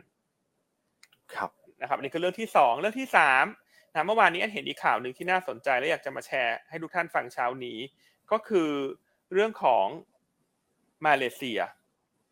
อืมนะครับมาเลเซียเนี่ยทางด้านผู้นำเขาเนี่ยมีการพูดคุยกับคุณสีจิ้นผิงฮะคุณแม็กครับว่าจะผมีการจัดตั้งกองทุนที่เรียกว่า Asian Fund อืม นะครับเพื่อที่จะ support การซื้อขายในสกุลเงินหยวนมากขึ้นในภูมิภาคเอเชียครับนะครับ แล้วมาเลเซียเนี่ยก็พูดค่อนข้างชัดเลยว่าเขาเนี่ยก็ไม่จำเป็นจะต้อง dependent กับ US ดอลลาร์อีกแล้ว อืมโอ้โห อันนี้น่าสนใจมากครับพี่อันนะครับ เพราะฉะนั้นเห็นเห็นไหมครับว่าแต่ละประเทศตอนนี้ก็พยายามที่จะเลือกบทบาทเลือก ว่าอยู่ฝั่งไหนเราได้ประโยชน์มากกว่า ดังนั้นแน่นอนว่าดีมานของดอลลาร์เนี่ยมันจะค่อย ๆ ลดลงแหละต่อให้ครับจีนทุกวันนี้จะยังน้อยอยู่นะ แต่การที่น้อยจากฐานต่ำมันมีโอกาสขึ้นได้มากกว่า สหรัฐที่มันสัดส่วนมาจากฐานสูง ครับผมนะครับ แล้วถ้าไปดูตอนนี้เนี่ยเมื่อวานนี้มีการรายงานตัวเลขหนึ่งออกมาฮะเรื่องของปริมาณการซื้อขายเอ่อตัว forex ในเอ่อตลาดหุ้นตลาดมอสโกมอสโกครับเอ็กชแนน นะจากเดิมเนี่ยปริมาณการซื้อขายตัวของ US ดอลลาร์เทียบกับเอ่อตัวของค่าเงินรัสเซียรูเบิลเนี่ยคือ US อืมดอลลาร์เนี่ยมีสัดส่วนการซื้อขายสูงสุดมาตลอดครับแต่ว่าตอนนี้มันเริ่มเปลี่ยนปรากฏการณ์ละคือตั้งแต่เดือนกุมภาพันธ์ที่ผ่านมาเนี่ย ยอดการซื้อขายเงินหยวนคู่กับรูเบิลแซงหน้า USD คู่กับรูเบิลไปแล้วโอ้โหในเดือนกุมภาพันธ์นะฮะแล้วเดือนมีนาคมที่เพิ่งรายงานเนี่ยก็แซงหน้าต่อไปเดือนที่สองแล้วอืม นะครับคือแน่นอนนะส่วนหนึ่งมันเกิดจากการที่สหรัฐคว่ำบาตรรัสเซียนั่นแหละทำให้ครับการซื้อขายในรูปสกุลเงินรูเบิล USD เนี่ยมันลดลงโดยธรรมชาติอยู่แล้ว แต่สิ่งที่น่าสนใจคือค่าเงินหยวนเนี่ยกำลังจะชิงบทบาทสำคัญในเศรษฐกิจรัสเซีย ครับนะครับ เพราะฉะนั้นถ้าอืมดูอย่างเงี้ยก็คือจีนก็เลือกข้างแล้วในระดับหนึ่งนะ ใช่ครับ ใช่ไหมครับ เพียงแต่ไม่ได้ประกาศให้มันโจ่งแจ้งเท่านั้นเอง เพราะฉะนั้นการที่สหรัฐจะไปยั่วยุไต้หวัน ตรงเนี้ยก็ยิ่งเป็นปัจจัยที่ต้องติดตาม ว่าจะทำให้โลกมันถูกหันหันออกมาเป็นสองซีกมากขึ้นนะครับ แล้วตรงนี้เนี่ยค่าเงินดอลลาร์ที่อ่อนค่าลงเนี่ย อันนี้เป็นเหตุผลเลยว่าทำไมถึง support ตัวทองคำเนอะเพราะฉะนั้นว่าตอนนี้คนก็มองแล้วประเทศไหนที่มีทองคำ back up currency เนี่ยก็ดูจะปลอดภัยกว่า ใช่ไหมครับ ซึ่งเราก็เห็นข่าวธนาคารกลางจีนซื้อทองคำมากขึ้น หรือแม้กระทั่งธนาคารกลางสิงคโปร์ที่ซื้อทองคำมากขึ้น ครับอืมนะครับเนี่ยเหล่านี้ล้วนล้วนที่จะเอื้อหนุนทองคำเพราะฉะนั้นเรายังคงมุมมองบวกต่อทองคำนะแล้วก็ให้ติดตามเรื่องของดอลลาร์เนี่ย ถ้ามันเสื่อมค่ามากขึ้นเรื่อยๆ ก็อาจจะเกิดสิ่งที่ทุกคนไม่อยากให้เกิด ครับ คือการที่ดอลลาร์จะกลับมาแข็งได้เนี่ย มันก็มีอยู่ไม่กี่วิธีถูกไหมอันที่หนึ่งอืมเรียกความเชื่อมั่นจากเศรษฐกิจ ซึ่งครับก็ดูแล้วลำบาก เพราะว่าหนี้ก็สูง เดซิลลิงก็จะชนแล้ว ถูกไหมครัฮะบ เอ่อเศรษฐกิจกำลังบอลเข้ายูสู่ก็จะภาวะถดจบแล้วใช่ครับบอลยูก็จะพีคแล้วเศรษฐกิจก็กำลังจะถดถอยเพราะฉะนั้นด้วยตัวแปรทางเศรษฐกิจสี่ข้อเนี้ยดอลลาร์มันจะแข็งด้วยตัวแปรเชิงเศรษฐกิจลำบาก ครับผม เพราะฉะนั้นก็มีอีกออปชันหนึ่งฮะ ก็คือกระตุ้นความกลัวให้ทุกคนทั่วโลก ด้วยการสร้างความกระทบกระทั่งนะซึ่งใช่เราก็ไม่อยากให้เกิดในรูปแบบเนี้ย ถ้าเกิดรูปแบบเนี้ย ตลาดหุ้นมันจะกระทบเยอะ ครับ ถูกไหมครับอืมถ้าทุกท่านใช่ครับอยากให้ทุกท่านไปคิดต่อนะ ว่าตอนนี้ถ้าท่านลงทุนใน equity เยอะๆเนี่ย แต่ว่าบรรยากาศของการลงทุนทั่วโลกมันเริ่มที่จะเห็นภาพหรือเขารางมากขึ้นละใช่ครับนะครับ ว่าจะเกิดการกระทบกระทั่งมากขึ้นเนี่ย เราก็ควรจะต้องทำแบบ allocation เนอะ asset allocation เนอะนะฮะใช่อครับย่างมีทองคำทองคำก็ยังชอบอยู่นะ ถึงแม้จะขึ้นมาเยอะแล้วก็ลองหาจังหวะดูแล้วกันอืมนี่น่าสนใจมากเลยครับย่าน อืมเพราะถ้าเราไปเจาะดูตัวสภาวะเศรษฐกิจสหรัฐเนี่ยนะครับเขาเป็นเดฟ i ซิตในแง่ของดุลการค้ามาหลายสิบสิบปีแล้วนะครับแล้วสิ่งที่เขาทำได้เนี่ยก็เพราะว่าตัวของน้ำมันนี่แหละหรือที่เรียกกันว่า petrodollar เนี่ยแหละนะครับที่ทำให้สหรัฐมีอำนาจในการครองเงินดอลลาร์ manipulate เงินดอลลาร์แล้วก็เป็นการ import ของถูกจากประเทศอื่นๆเข้ามาเยอะนะครับทำให้ดุลการค้าเนี่ยมันติดลบมาตลอดเลยนะครับแต่ถ้ามันมีการคลายกันอย่างที่พี่อั้นบอกนะครับ petrodollar กลายเป็น petroyuan เมื่อไหร่เนี่ยแหละครับผมว่าหนักหนักมากเลยนะครับสำหรับตัวเศรษฐกิจสหรัฐนะครับใช่ครับเพราะฉะนั้นวันนี้ที่เราสามคนมาคุยกันเนี่ยคืออันอยากจะแชร์มุมมองอยากอยากให้ทุกท่านคิดต่อนะมคือเราสไตล์หยวนต้าเนี่ยคืออธิบายด้วยเหตุผลและโลจิกรวมทั้งการต่อภาพจิ๊กซอว์ให้มันเห็นภาพชัดเจนมากขึ้น ครับนะคือเราจะไม่ได้แบบชี้นำว่าอนนุนอันนี้จะเกิดแล้วสร้างความตื่นตระหนกนะอืมนะครับแล้วไม่อยากให้ครับตื่นตระหนกนะครับเพราะว่าอันก็เห็นแบบ ตามโซเชียลก็ชอบเขียนอยู่แล้วแหละว่าจะมีนู่นมีนี่อะไรที่มันน่ากลัวนะกลัวเอาเป็นว่าเราฟัง แล้วเราใช้เหตุผลพิจารณา และปรับพอร์ตลงทุน ให้มันมีความยืดหยุ่นต่อความเสี่ยงเพิ่มขึ้น ครับ น่าจะเป็นตัวเลือกที่ดีที่สุดอย่าไปตกใจสุดขีดหรือว่า เออกล่าวว่าจะสวนสุดขีดเนี่ยมันอาจจะไม่ใช่จังหวะที่ดีในช่วงนี้ไม่ว่าจะเป็น asset class ใดๆก็ตาม อืมโอ้โห นะครับน่าสนใจมากครับพี่อันประเด็นนี้ครับนะอะเพราะฉะนั้นก็แชร์กันเนอะวันนี้ก็อย่างที่เราพูดในช่วงต้นรายการดูเหมือนว่ามันจะเงียบๆนะแต่จริง ๆ มันมีอะไรที่ต้องไปคิดไปทำการบ้านกันต่อแล้วตอนนี้ ครับผมนะครับ โอเคอะใครฟังแล้วได้ภาพที่มันชัดเจนมากขึ้น แล้วมีประโยชน์ รู้สึกว่ามีประโยชน์นะอ่าเป็นการเล่าโดยมีเหตุผลประกอบมีโลจิกในการนำเสนอนะไม่ได้สร้างความตื่นตระหนกก็ขอหัวใจเข้ามาให้เราสามคนหน่อย นะครับอาโยนกลับมาที่คุณนัทดีกว่า เห็นนั่งยิ้มอย่างเดียวเลย คุณนัทครับมีอะไรแชร์ไหมฮะ อ่า ต่อเนื่องเลยครับพี่อั้นเดี๋ยววันนี้เนี่ยจะมี report ของ IMF นะครับ เป็นเรื่องของ geopolitics เหมือนกันนะครับ ผมก็เดี๋ยวเรารอดูว่าตัว IMF เนี่ยจะออกมา comment ยังไงบ้างนะครับ แต่เป็นประเด็นที่พี่อั้นพูดถึงเลย แล้วก็รวมถึง foreign direct investment ด้วย ซึ่งถ้าหากว่าเกิดกระทบกระทั่งกันจริงๆเนี่ย ซึ่งเราเริ่มเห็นจุดเริ่มต้นแล้วเนี่ยน่า แน่นอนว่าสิ่งที่ตามมาคือการย้ายฐานการผลิต แล้วก็การพึ่งพาตัวเองมากขึ้นนะครับ อย่างเช่นก่อนหน้านี้เนี่ย จีนอาจจะพึ่งพาเทคโนโลยีบางอย่างจากสหรัฐ จีนก็จะต้องมาเร่งพัฒนาให้กับตัวเองนะครับ รวมถึงมีเม็ดเงินในการลงทุนเข้ามาเพิ่มเติม เพื่อที่จะพัฒนาไล่ตามสหรัฐให้ทัน แล้วลดการพึ่งพาให้ได้มากที่สุด และแน่นอนว่าลิงก์ถ้าลิงก์มาที่หุ้นไทยเนี่ย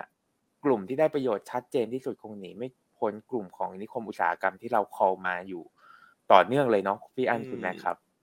อ่าใช่ครับ แล้วก็อีกหนึ่งประเด็นละกันนะครับ เป็นเรื่องเกี่ยวกับเศรษฐกิจของสหรัฐนะครับ ที่เมื่อกี้พี่อั้นเกรินไว้ว่าตัวของเศรษฐกิจสหรัฐ เริ่มชะลอตัวลงมานะครับ ล่าสุดเลยเนี่ยตัว GDP now ครับพี่อั้นคุณแม่ครับ ปรับอืมคาดการณ์ GDP ไตรมาสหนึ่งของสหรัฐเนี่ยลงมาเหลือ 1.7%แล้วนะครับ ถ้าย้อนกลับไปแค่ช่วงปลายเดือนที่แล้วคือประมาณ 1-2 สัปดาห์ที่แล้วเนี่ย GDP now ยังคาดว่า เอ่อ GDP สหรัฐเนี่ยจะโตมากกว่า3%อยู่เลยนะครับ อันเนี้ยก็เป็นอีกหนึ่งปัจจัยที่จะต้องกลับมาจับตามองอีกครั้งหนึ่งครับ ครับครับนะอะเพราะฉะนั้นอันมาขมวดปนให้ขมวดปมสุดท้ายให้อีกครั้งหนึ่งแล้วกันคือวันนี้เจ็ดได้ว่าเราคุยกันมาตลอด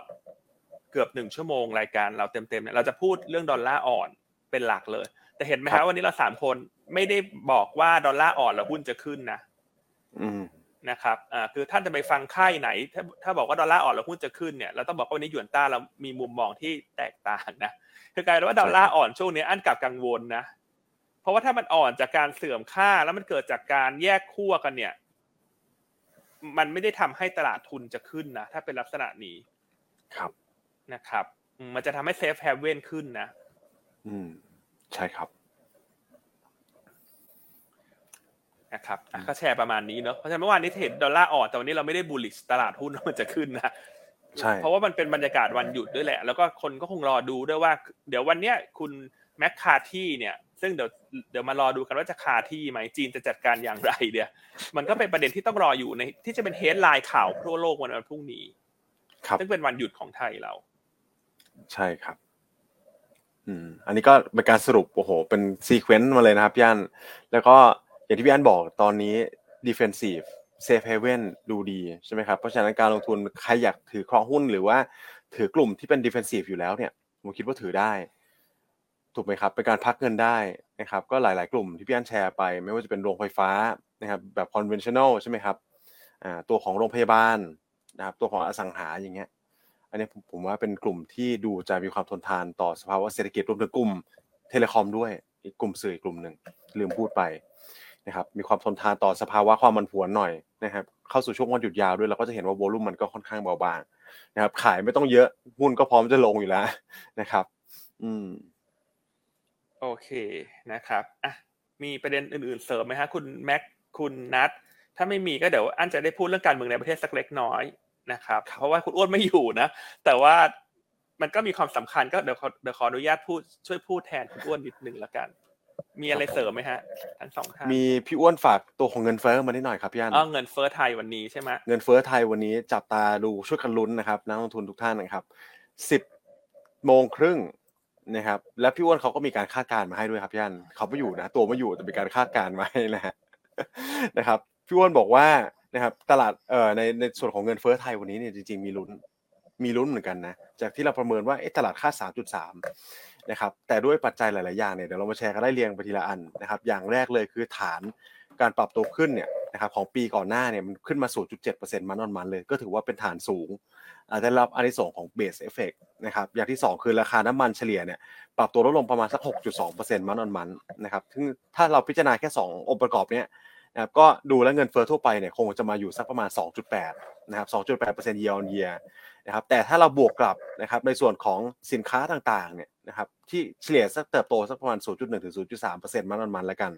นะครับตัวเลขเงินเฟ้อที่คาดการณ์เบื้องต้นเนี่ยอาจจะอยู่สักประมาณ 2.9 ถึง 3.1 เพราะฉะนั้น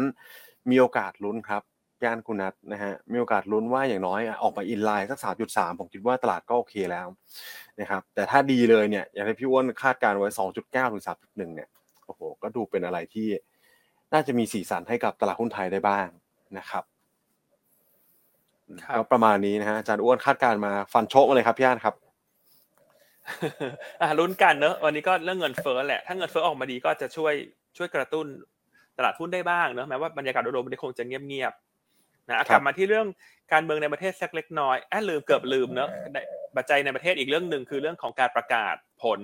โรงไฟฟ้าพลังงานทางเลือกครับ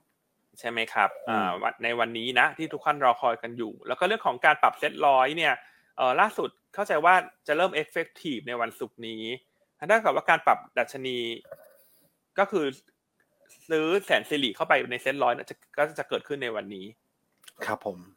นะครับเอ่อแต่หุ้นก็ขึ้นมารอแล้วในระดับหนึ่งนะ แล้วก็การเข้าเซ็ตใช่ครับร้อยก็ไม่ได้มีน้ำหนักในการซื้อมากสักเท่าไหร่นะ ต้องเรียนอย่างนี้ก่อนเพียงแต่ว่าหุ้นขึ้นมาบน sentiment ละก็อาจจะได้เรื่องของการเมืองเข้ามาประกอบด้วย ครับ นะครับอะส่วนเรื่องการเมืองในประเทศวันนี้ก็แชร์นิดนึงนะว่า แล้วต่อจากนี้เราคงเริ่มเห็นละว่าแต่ละพักหลังจากได้เลขเลขพักแล้วเนี่ยนะสิ่งที่จะกำลังจะตามมาก็คือแคนดิเดตฮะว่าใครจะเป็นตัวแทนอืมของเอ่อเป็นแคนดิเดตนายกรัฐมนตรีของแต่ละพรรคการเมืองนะครับก็ต้องติดตามตรงนี้ดูก็จะทำให้เห็นการเชื่อมโยงเนอะการเก็งกำไรหุ้นรายตัวที่เกี่ยวข้องกับปัจจัยการเมืองมากขึ้น ครับผมนะครับอย่างพรรคเพื่อไทยเนี่ยเห็นในข่าววันนี้เนี่ยเขาบอกว่าสักหกโมงเย็นจะมีการอืม เอ่อเปิดเผยรายชื่อแคนดิเดตแล้วครับนะครับอะก็ติดตามกันไปเนอะว่าแต่ละพรรคก็จะเปิดเผยอะไรกันบ้าง ใช่ครับครับ โอเคอะก็แชร์เท่านี้ฮะ สั้นๆ จริงๆฮะการเมืองไทยสั้นนะเออวันนี้ไม่มีประเด็นนะฮะแล้วไม่ถูกกล้าการพูดเยติดอะรอฟังอยู่เลยครับพี่อันอืมใช่อะแต่ยอดนะครับยอดผู้ชมเท่านี้ถือว่าโอเคนะคุณแม็กประมาณสองพันเจ็ดสองพันแปดเนอะอ๋อใช่ครับ นะครับสภาวะตลาดแบบนี้นะโวลุ่มตลาดก็ค่อนข้างเบาบางยอดวิวประมาณนี้ผมคิดว่าสุดๆแล้วครับพี่อันครับผมมีหลายท่านเนี่ยคงไปเที่ยวที่เรียบร้อยแล้วนะครับตามอาจารย์อ้วนไปช่วงนี้ก็เข้าวันหยุดยาวด้วยอาจจะมีการลาไปเที่ยวกันเรียบร้อยนะครับนะครับโอเคอะเพราะฉะนั้นเบ็ดเสร็จโดยรวมเนี่ยวันนี้อะเราคุยกันมาตลอด50กว่านาทีแล้วใช่ไหมครับวันนี้ภาพตลาดเนี่ยคุณแม็กมองยังไงฮะ ครับผมก็มองน่าจะเป็นไซด์เวย์ครับย่านวันนี้นะครับเนื่องจากโวลุ่มก็เนี่ยเราดูกันค่อนข้างเบาบางตลาดหุ้นเอ่อยกเว้นญี่ปุ่นนะญี่ปุ่นอาจจะมีปัจจัยส่วนตัวนะครับคือการอ่อนค่าของค่าเงินดอลลาร์นะครับทำให้ตัวเยนในแข่งค่า ซึ่งญี่ปุ่นมันไม่ชอบอยู่แล้วนะครับอันนี้ก็เป็นที่มาที่ไปว่าทำไมญี่ปุ่นถึงเคลื่อนไหวลบไปเยอะกว่าคนอื่นสักประมาณ 1.3%นะครับแต่ถ้าเราดูเป็นตลาดหุ้นอื่น ส่วนใหญ่ก็คละๆกันนะครับ บวกลบกันค่อนข้างแคบนะครับ ไทยเราน่าจะเป็นประมาณนั้นเหมือนกันบวกลบสักประมาณ 5 จุดนะครับพี่อันจากราคาดัชนีปัจจุบันนะครับอะวันนี้คงเป็นวันที่ sideway แต่ว่ากลุ่ม defensive เนี่ยน่าจะแข็งกว่าตลาดละกันกลุ่ม defensive ใช่ครัก็บเช่นกลุ่มของโรงพยาบาล กลุ่มของสื่อสารใช่ไหมครับแล้วครับก็พวกโรงไฟฟ้า conventional ที่ PE ไม่แพงแล้วก็เงินปันผลสูงใช่นะครับส่วนบทวิเคราะห์วันนี้เนี่ยเรามี 3 ฉบับนะเป็นพรีวิวผลประกอบการ 2 ตัว คือ a d v a n c e กับอืม s y n e x นะครับแล้วก็ตัวของ CK ก็เป็นอัปเดตหลังจากเมื่อวานนี้ทางด้านนักวิเคราะห์ของเราเข้าพบผู้บริหาร ใช่ครับนะครับยังไงอืมก็ฝากติดตามบทวิเคราะห์พื้นฐานของเราวันนี้ด้วยเช่นกัน ครับผมนะฮะเออส่วนหุ้นแนะนำอ่าหุ้นแนะนำวันนี้เนี่ยอันก็มาในทิศทางค่อนข้าง defensive ครับผมนะครับเพื่อให้เป็นที่พักเงินแล้วกันในช่วงนี้เพราะว่าตลาดดูเหมือนจะเงียบๆไปถึงช่วงสัปดาห์หน้าเลยเพราะสัปดาห์หน้าก็สงกรานต์ด้วย นะตัวแรกในยเรื่องตัวของ Thai Life TLI เนาะช่วงนี้ก็หยิบยกมาเล่าให้ฟังกันอย่างต่อเนื่อง เพราะว่ามองว่าเป็นหุ้นที่อยู่ในโซนด้านล่าง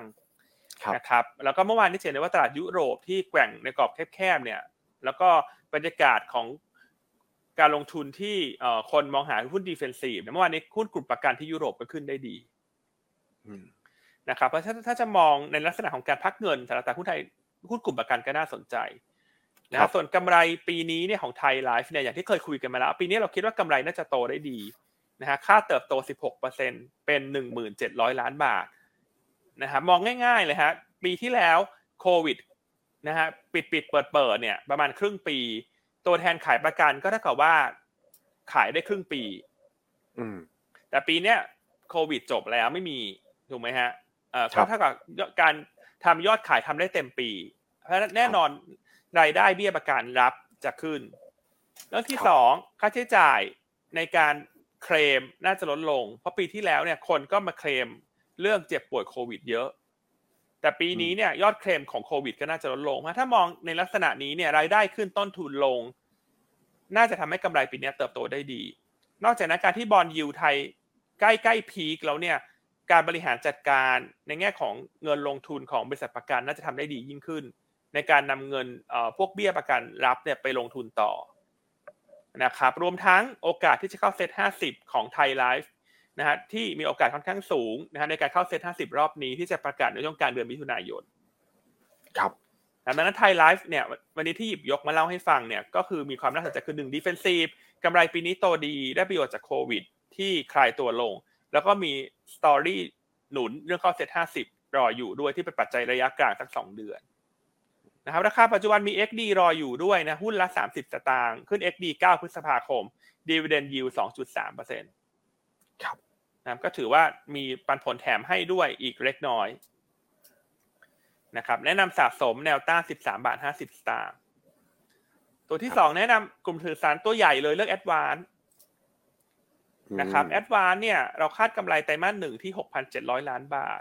เติบโต 6% year on year แล้วก็ส่งตัว quarter on quarter แม้ว่า quarter on quarter เนี่ยอาจจะยังไม่ได้บวกเด่นมากนัก แต่สัญญาณที่ดีที่เราเห็นละคือ การแข่งขันด้านราคาของธุรกิจ mobile operator เริ่มลดลงแล้วฮะเพครับราะว่าแอดวานเนี่ยมีการถอนตัวแพ็กเกจราคาถูก ที่เป็นอืม unlimited เนี่ยออกจากตลาดตั้งแต่ปลายปีที่แล้วครับนะซึ่งสิ่งที่น่าสนใจและต้องติดตามคือถ้าคนที่เป็น leader ถอนออกเนี่ย คู่แข่งตามไหม ถ้าครับคู่แข่งผมไม่ตามก็หมายความว่าคู่แข่งยังอยากจะเล่นราคาต่อ นะครับ แต่พอ Advance ถอนแพ็กเกจราคาถูกออกเนี่ย คู่แข่งก็ทำในทิศทางเดียวกัน ครับ เพราะฉะนั้นนั่นสะท้อนให้เห็นว่าการแข่งขันด้านราคาปีนี้มันจะเริ่มลดลงแล้วหลังจาก True คดีแท็กควบรวมกิจการระหว่างกันแล้วนะครับหากกำไรไตรมาสหนึ่งของ a d v a n c e ออกมาใกล้เคียงกับที่เราคาดการณ์เนี่ยจะคิดเป็นสัดส่วนประมาณ 24%ของกำไรทั้งปีนะครับเพราะฉะนั้นถ้ามองในแง่ของการแข่งขันด้านราคาที่ลดลงเนี่ยไตรมาสสองสามสี่เนี่ยกำไรควรจะดีขึ้นต่อเนื่อง ก็เท่ากับว่ากำไรของ a d v a n c e ปีนี้ที่นักวิเคราะห์เราทำไว้เนี่ยน่าจะมี upside risk ครับอ่านะครับอ่าอ่าแล้วก็ติดตามเรื่องเรื่องการต่อยอดธุรกิจระยะยาวไม่ว่าจะเป็น Data Center นะครับหรือว่าพวก virtual bank ต่างๆเนี่ยมันก็เป็น potential ที่ซ่อนอยู่ใน Advance ที่มีโอกาสทำได้ ครับผม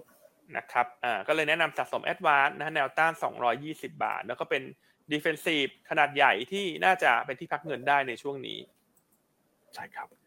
ส่วนตัวที่3นะฮะก็แนะนำตัวของ WHAUP หรือ WAUP อืมนะครับ ตัวเนี้ยต้องเรียนก่อนว่าเราไม่ได้ cover ยังไม่ได้ cover นะครับ แต่อยากให้ทุกท่านไปทำกันบ้าน นับตั้งแต่วันนี้ ตั้งแต่วันนี้เลยนะฮะครับใช่ผมนับตั้งแต่วันนี้สาเหตุว่าทำไมให้ไปทำกันบ้าน เพราะอย่างนี้ฮะ คือเมื่อวานเนี้ยเราเห็นข่าวว่าอมตะสปินออฟบริษัทลูกที่ทำครับขายน้ำขายไฟเตรียม IPO อืม เพราะฉะนั้นสิ่งที่จะเกิดขึ้นเนี่ยเอ่อคนจะมามองแล้วว่าถ้าอมตะเอาลูกเข้า ถ้าขายด้วย valuation ที่สูง ตัวที่อยู่ตัวที่อยู่ในตลาดเดิมอยู่แล้วทำธุรกิจคล้ายกันจะได้รับความสนใจมากขึ้น ครับนะครับซึ่งวาอัพเนี่ย PE ไม่แพงฮะ 13.9 เท่าสำหรับปีนี้ ขึ้นมี XD รออยู่ หุ้นละ 10 สตางค์ วันที่ 27 เมษายน Dividend Yield 2.5%นะครับเพราะฉะนั้นในเชิง valuation เนี่ยมองแล้ววาอัพไม่แพง ข้อที่ 2 ที่อยากจะให้ทุกคนไฮไลท์กันนะฮะคือการเติบโตของธุรกิจ utility ที่มีแม่เป็นนิคมอุตสาหกรรมนะฮะซึ่งจะเห็นได้ว่าอมตะกับวาเนี่ยขึ้นได้ดี เพราะตอนนี้คนมองว่านิคมอุตสาหกรรมไทยได้ประโยชน์จากเอ่อเรื่องของ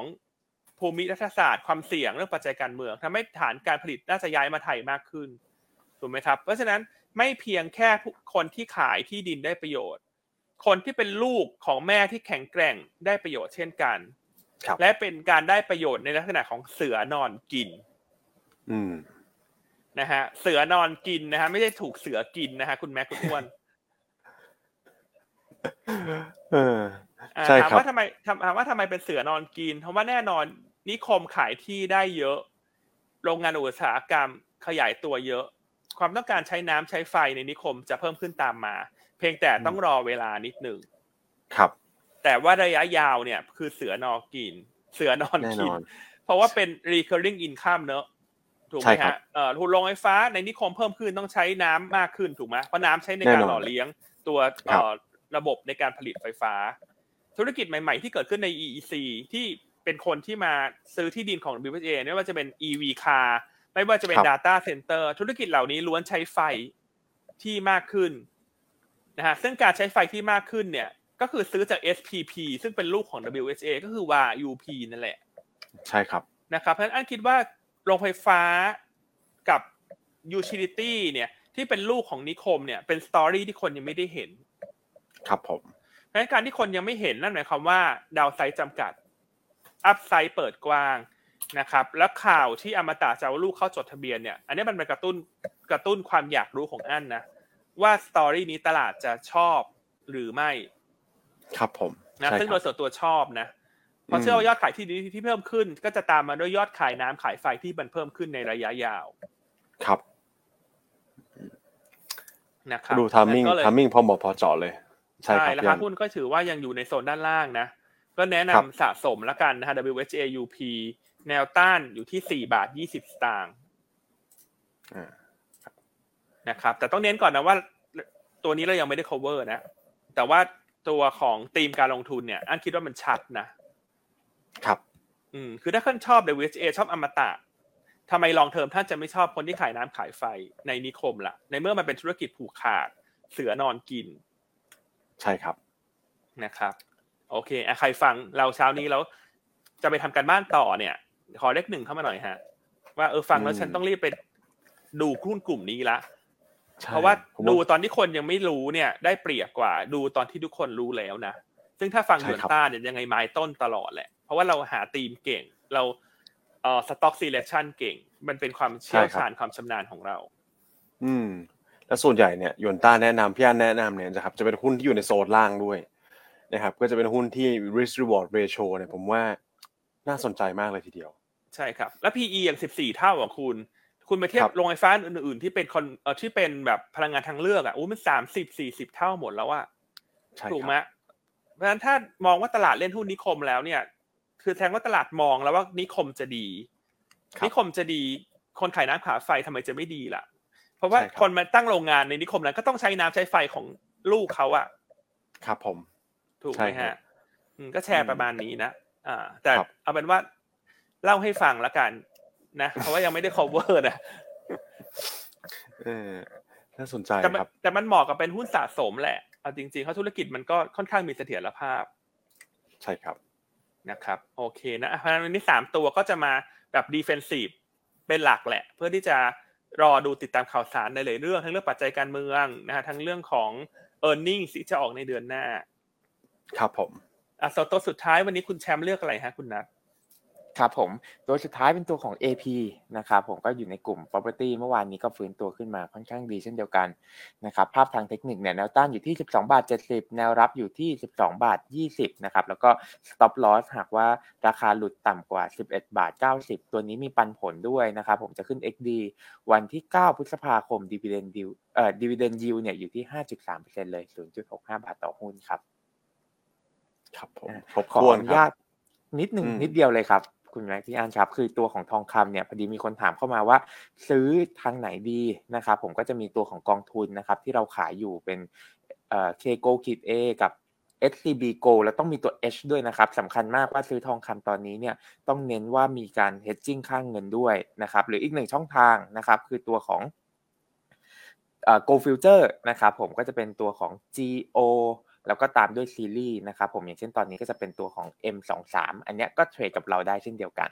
นะครับสำหรับครับใครที่อาจจะรู้สึกว่าตลาดหุ้นเทรดยากจังอะไรเงี้ยก็มาเทรดทองคำผ่าน Go Future ได้ครับผม